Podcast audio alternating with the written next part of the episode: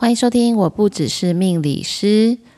时间对每一个人来讲有着不同的意义哦。本节目由生命导航企业股份有限公司、国风企业顾问社、GreenCoder 联合制作。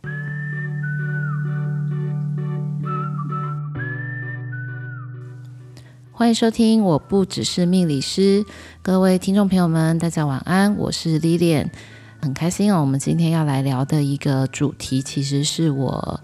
嗯、呃、还蛮喜欢的一个主题。大家讲的其实是时间。那时间跟棉花糖又有什么关系呢？我相信哦，就是有些听众朋友们可能有听过或是看过一本书，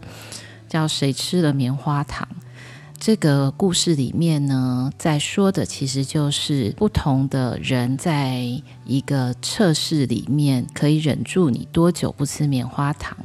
那当然，今天我想要来分享的不是这个故事哦，我只是觉得，呃，时间这个概念其实对每个人来说意义不尽相同。那在我过去曾经跟学员们分享的许多的课程里面。这个时间的观念的确也是我个人认为有许多可以探讨的一些蛮不同的角度，所以其实我们要从哪个地方来谈起呢？那我最近又在想一件事情哦，就是其实这世界上有很多的公平跟不公平的事情，那只有一件事情对大家来讲是非常非常公平的，不论你今天。老弱妇孺，或者是贫富，不论你的状况是什么，但是时间对所有的人都非常的公平，因为呢，每一个人一天也就只有二十四个小时。但这里面最微妙的不同点，其实就在于每一个人的时间都是二十四小时，但有一些人呢，可以把时间过成四十八小时、六十小时、七十二小时。但也有人把二十四小时过成两小时，所以这里面的差异性其实很微妙，也很巨大。我自己在想时间这个观念的时候呢，就会让我想到那个小时候我们会看到的，现在比较少看到哦，但是还是有啦，就是会看到一只一只很蓬松的那个棉花糖。那我我一直觉得棉花糖是一个好可爱的。一个商品，也是一个甜点，为什么呢？因为如果你有曾经看过那个棉花糖的制作，我记得我也曾经去玩过那种投币的棉花糖。其实你只要舀一小匙的糖进去，它就可以做出很大只、很蓬松的一只棉花糖，甚至于你还可以把它变成很色彩缤纷。那那个吃棉花糖的感觉其实很微妙哦。因为你必须要把嘴巴张得很大，可是呢，当你一咬下去之后，它就瞬间就不能讲消失，也不能讲溶解，它是一种好像有吃到东西又没有吃到东西的一个感受。这个感觉，我觉得跟时间的流逝其实很相关呢。就我们在对呃时间的运用上面，其实棉花糖是一个你必须要马上吃掉的一个商品，它没有办法。等待，所以如果你握着一支棉花糖握得太久，它就会逐渐的融化，然后最后会粘到你的手上，然后就是搞得整个人啊，整个皮肤上面都是一种粘稠的感觉。我觉得这个感觉也很像有一些人困在时间的回忆里，譬如说，在我的工作或者是我的催眠很多的呃客户里面。我也有发现这样的一个现象，所以其实每一个人虽然时间是非常的平等，但是呢，你有没有发现每一个人都有各自不同的时间观？那什么是时间观？它其实不是一个想法，它实际上是一种对待时间或对待事情、人、事物在你的身边发生的一些反应、行为。甚至于到他的思想，有些人呢，他是过去的类型。那过去的类型呢，当然有分成正面跟负面的。那我们今天不是要探讨过去的各种不同的时间观的课题。只是说你会发现，人的性格因为不同，所以他对待事情跟他做事的方法跟角度也不尽相同。那过去型时间观的人呢，很多就会把过去的事情可能一直挂在嘴边，甚至于把呃从前过去发生过的一些事情，不论好坏，他都记得非常的清楚，因为他把过去在他身上所经历过的一切当成一个他未来想要去面对事情的准则。所以相对型呢，它会发展出两种面向，一种呢，人是很多事情我就框架起来了，我就会觉得这我以前做过了，我不喜欢，我我觉得不舒服，我没有成功。但有另外一种人是，我就记得我过去的这些美好的一个回忆，所以呢，我对于未来也会保持着乐观的一个态度。听众朋友们听到这里，其实你就可以去想一下，你到底是哪一种时间观的人？也许你是现在型，那现在享乐型呢，也有也好可爱哦，就是他永远都会活在那个当下，所以不管发生什么事情，他都不那么容易去考虑到后果是什么，或者是说，哎，去计算他的一个成本啊、钱财的花费呀、啊。可是他永远都很快乐，因为他就是在现在，他认为我我只能够顾到的就是这个当下，所以他是一个当下享乐型的人。那有些人他是属于未来观，那未来观的时间观里面也有一些不同的差异哦。就是有些人是诶，我对未来抱持着梦想，那甚至有一个我觉得最可爱的类型就是超验，就是。超验未来观的人是什么呢？他永远会去超出就是现在的维度，甚至于我现在可以预见到的未来可能发生的这个事情，他永远都以一个超验的一个角度。什么意思呢？意思就是说，他会告诉你说，肉体只是暂时的，而灵魂是永生的。所以这样的人呢，他会花很多很多的时间在精神层面，包含冥想啊，或者是身心灵方面的一些事物上面。所以你其实就会发现呢，我们可以从每一个人在日常生活里面的生活态度，或者是反映各项事情的一些行为跟举止，大概你也很容易去推断出这个人的行为是什么。那回到我的工作。就是在命理各个不同的东西方的命理的工具里面，其实你也会发现这个很微妙的呃变化。就在很多的客户，比如说我从命盘里面看到他有某一个特色，那这个特色就会形成他的行为或者是他的情绪反应。比如说他是一个很喜欢偏财很多的人。那财嘛，大家都很清楚，财是什么？财就是我可以拿来花的，或者是说，呃，你可以拿去买你喜欢的东西，拿去交换很多，嗯、呃，吃的、用的、住的，各式各样不同的东西。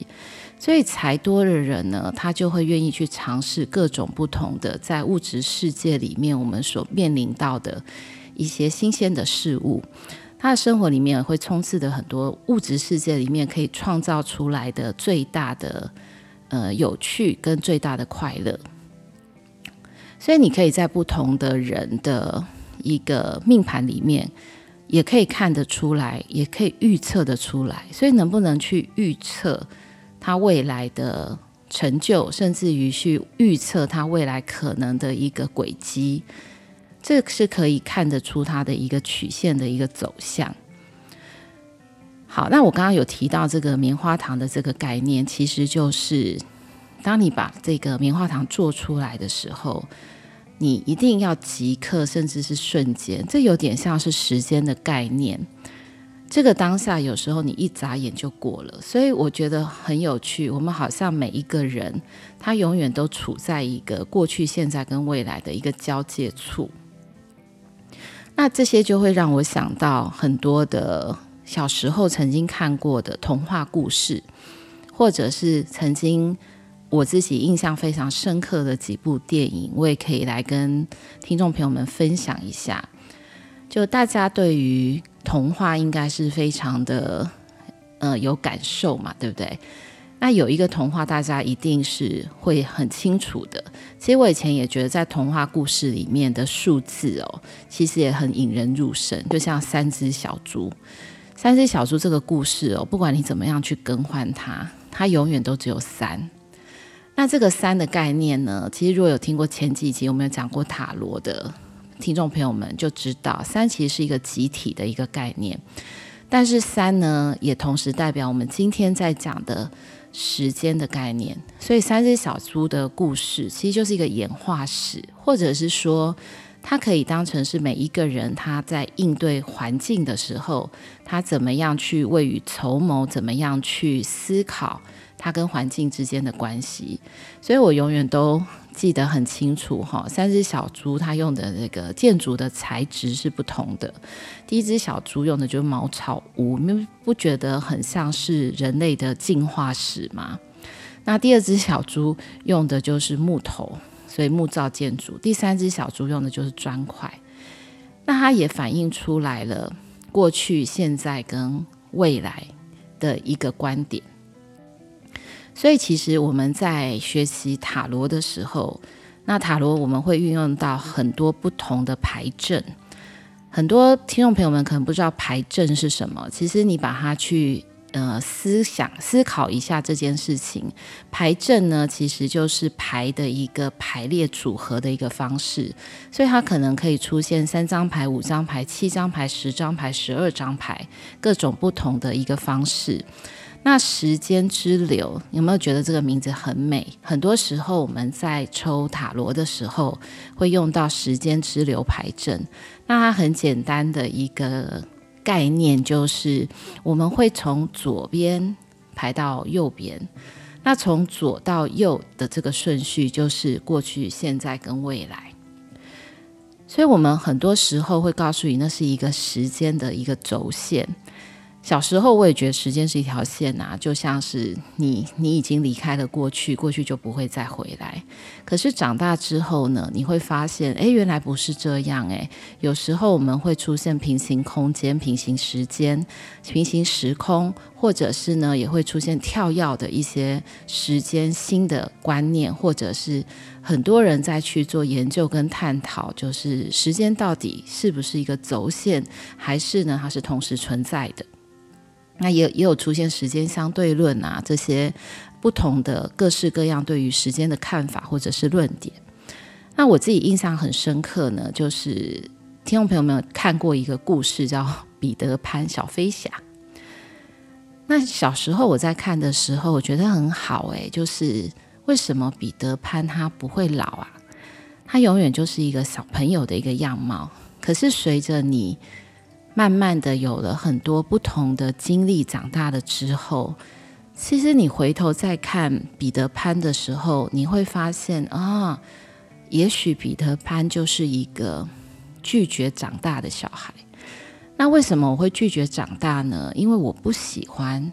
长大之后的世界。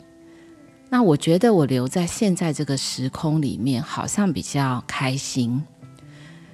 因为我觉得未来对我来说，这个未知的恐惧跟未知的不确定性，可能让我心中充满了忐忑的心情。所以，其实彼得潘也也也告诉我们很多关于时间的一个理解，或者是时间的一个运用。那后来呢，在长大了一些，我就看到了不同的一些影片，它其实里面探讨了各式各样不同的时间的维度、时间的长相。那其中呢，有一部电影叫做。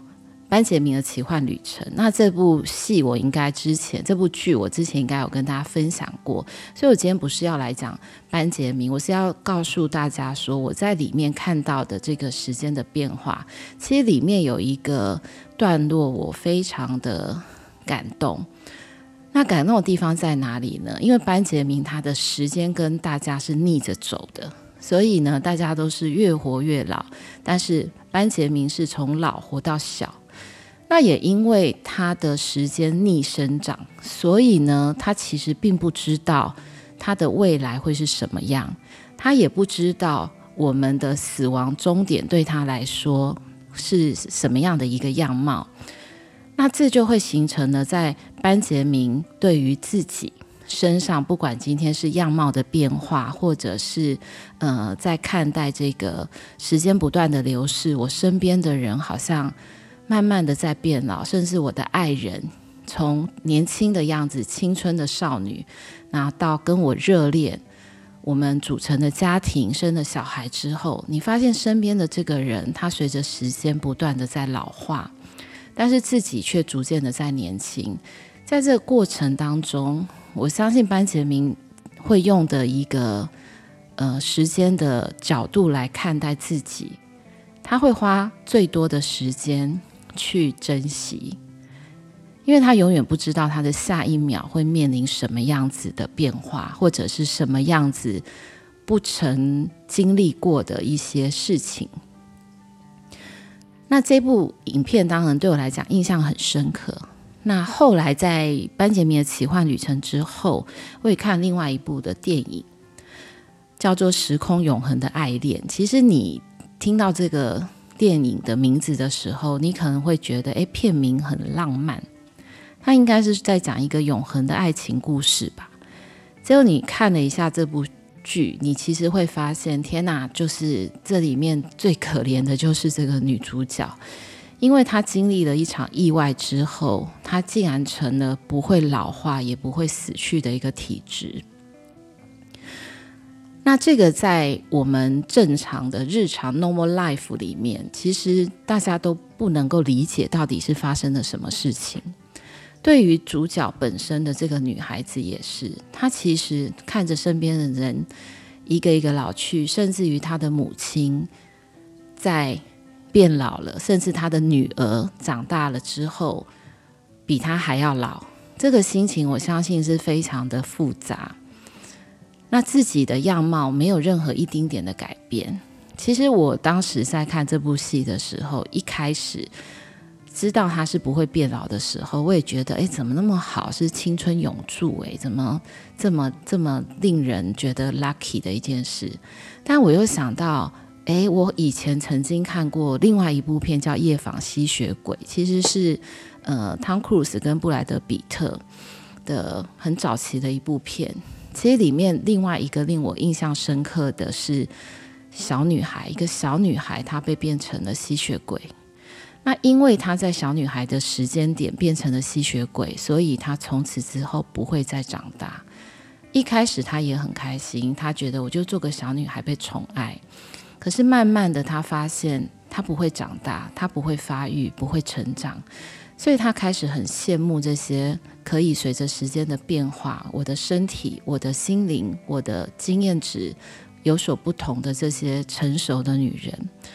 因为这些他认为不公平的时间的流逝，在他的身上，竟然让他以一个小女孩的样貌持续的在生长，他其实受不了这件事情。所以，其实我在看这几部影片的时候，我的确也想到很多事情。也许我们每一个人常常都会觉得，我被时间追着走啊，然后我要上班啊，我有一些案子啊，应该要赶快的做完，或是你会一直觉得我时间不够用，时间不够用，都觉得有一点辛苦，或者是你会觉得。如果时间能带多一点就好了。如果能够再多给我一些时间的话，也许我很多事情会做得更好。可是当你在看这些影片的时候，你又开始会去思考：我们之所以很多时候会很 rush，或者是说我们会一直不断地在不同的一个时间的节点去完成很多的事情。会不会也是因为我不管怎么做，我其实都留不住时间，但也因为时间之于每一个人都是有限的，所以我们才会学习着在有限的时间里面，能够去创造出更多无限的可能。那我以前也是想，我看了一些书，也有提到这个概念。如果你有无穷无尽的时间，那么你会想要做什么？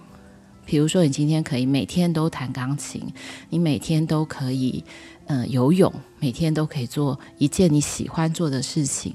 然后你有无穷无尽的时间，你永远都不会被时间追赶。那你去思考一下，这样的日子过了一年、两年、十年、二十年之后，其实你会发现，再好玩的事情，它好像都失去了很多的新鲜感；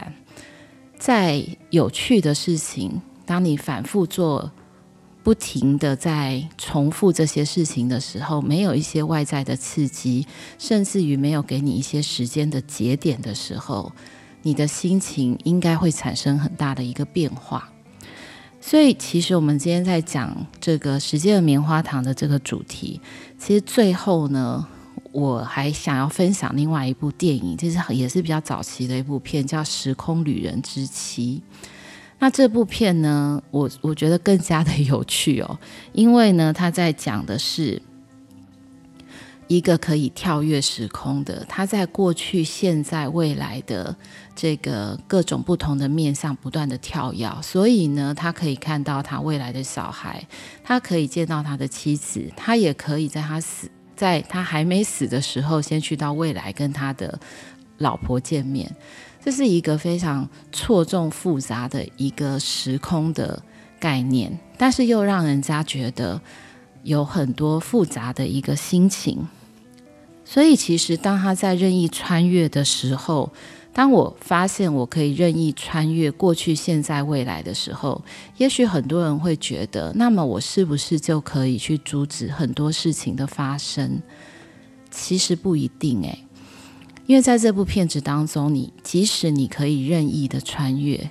但是你始终无法改变任何的事情。所以，也就是。在这种跳跃的时空当中，他去创造了关于他跟他的家人、他的老婆、他的小孩里面更多的一个无限的回忆。所以，不管我们今天在对待时间的态度是什么，或是你的角度是什么，其实我最想跟大家分享的就是，不管你有各种不同的时间观也好，但是，